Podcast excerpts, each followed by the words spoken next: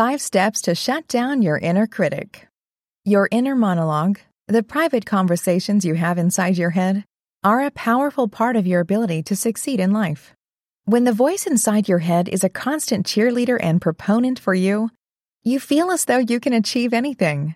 But when that inner voice is a persistent critic, always telling you that you are going to fail, then you will have a challenging time achieving your dreams. Shutting down that inner critic, the one that is always second guessing you or reminding you of your flaws, is a dominant player in your personal fulfillment and success. And learning how to shut down that negative voice can help you gain confidence and finally achieve your goals.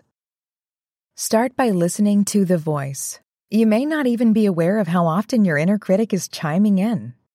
Pay attention to what you are thinking and saying to yourself throughout your day. Getting a handle on what your voice is saying is the first step to silencing it. Talk to yourself like you would a friend.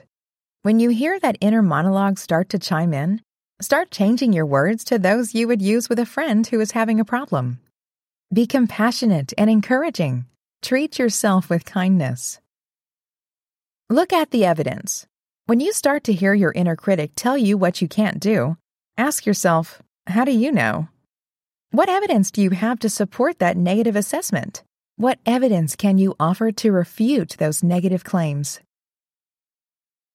Don't live in the past. You need to let go of past mistakes. When you mess up, accept that it happened and then move on. Reminding yourself repeatedly of how and when you screwed up is only fueling negativity and self abuse and prevents you from making better choices moving forward. Consider the worst case scenario. Your inner critic is probably very good at turning a possible negative outcome into a potential catastrophe. This causes you to feel more anxious than is necessary, leading to doubt and feelings of worthlessness.